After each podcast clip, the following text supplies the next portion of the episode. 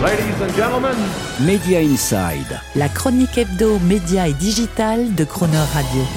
Terence Derieux. There is no free lunch. Il n'y a pas de repas gratuit, avait coutume de dire l'économiste Milton Friedman. Sous-entendu, il y a toujours quelqu'un qui paye au final. C'est exactement ce qui est en train d'arriver à tous les grands streamers qui, pris dans la débauche de surabondance en programmes qu'ils déversent sur leurs abonnés tous les jours, doivent désormais faire face à des pertes abyssales qu'ils vont bien devoir payer. Jugez plutôt, rien que sur le trimestre dernier, 3,4 milliards de dollars de pertes pour l'activité streaming de Warner Discovery, 900 millions pour celle de Disney, un demi-milliard de déficit pour Peacock NBC Universal et plus de 400 millions de pertes pour les services Paramount Plus Showtime. Situation d'ailleurs identique en France avec Salto ou OCS qui perdraient chacun cette année entre 30 et 50 millions d'euros.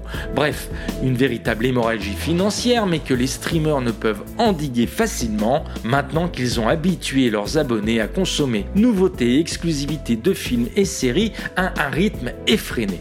Dès lors, comment continuer à maintenir une abondance en contenu nécessaire pour séduire de nouveaux abonnés tout en essayant de colmater des déficits records?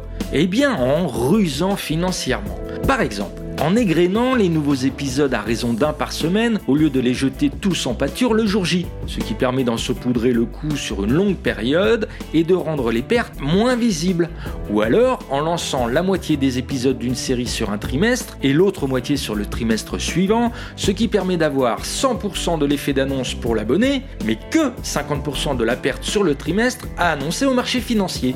Dans tous les cas, il ne faut surtout pas prendre le risque d'affoler les abonnés en leur donnant la l'impression qu'il y a moins de contenu ou de nouveautés, ce qui les pousserait immédiatement à migrer vers un abonnement concurrent qui serait perçu comme plus généreux ou plus abondant. Les streamers ont aussi des méthodes plus chirurgicales qui consistent à identifier et supprimer tout en douceur, sans faire trop de vagues et donc très sélectivement, les programmes susceptibles de générer le plus d'économies. Soit parce qu'ils permettent d'avoir un crédit d'impôt substantiel, ce qui s'est passé par exemple avec la suppression par Warner du film Bad Girl, ou d'économiser des royalties, les fameux residuals, selon le vocabulaire des financiers des studios, à payer aux auteurs ou aux producteurs et qui grèvent le coût d'un film ou d'une série accessible en streaming, même si personne ne la regarde.